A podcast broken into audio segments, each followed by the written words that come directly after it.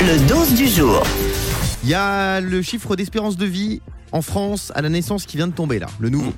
85,2 ans pour les femmes et 79,3 ans pour les hommes. Ah, on est moins Ah. À fort. chaque fois, je me dis que c'est pas beaucoup. hein. 79 ans, c'est jeune quand même. Bah, c'est vrai qu'en 2023, maintenant, avec les progrès de la médecine, c'est c'est très peu. C'est-à-dire que Fabien, Yannick et moi, on va casser notre pipe à- dans, dans quelques années quand même. hein. Alors, moi, ça fait longtemps que j'ai cassé la pipe. Euh, alors vous savez qu'il y a Faut un pas outil fumer, hein, faut magnifique bien. sur euh, les internets qui permet de calculer notre espérance de vie. On l'a tous fait là, on va, on va vous le mettre sur les réseaux du Morning Sans Fil si vous voulez le faire aussi si vous nous écoutez. C'est un quiz, bon faut prendre euh, 3-4 minutes pour répondre.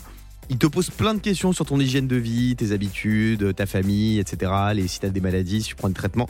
Et il calcule ton espérance de vie. On a calculé donc euh, l'espérance de vie de Yannick, 84 ans.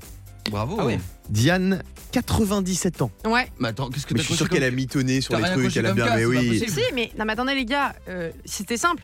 Il n'y a que le sommeil, moi, qui était négatif, mais je dors bien, euh, j'ai une hygiène de vie qui est irréprochable en vrai. Ouais. Euh, et Fabien, 69 ans.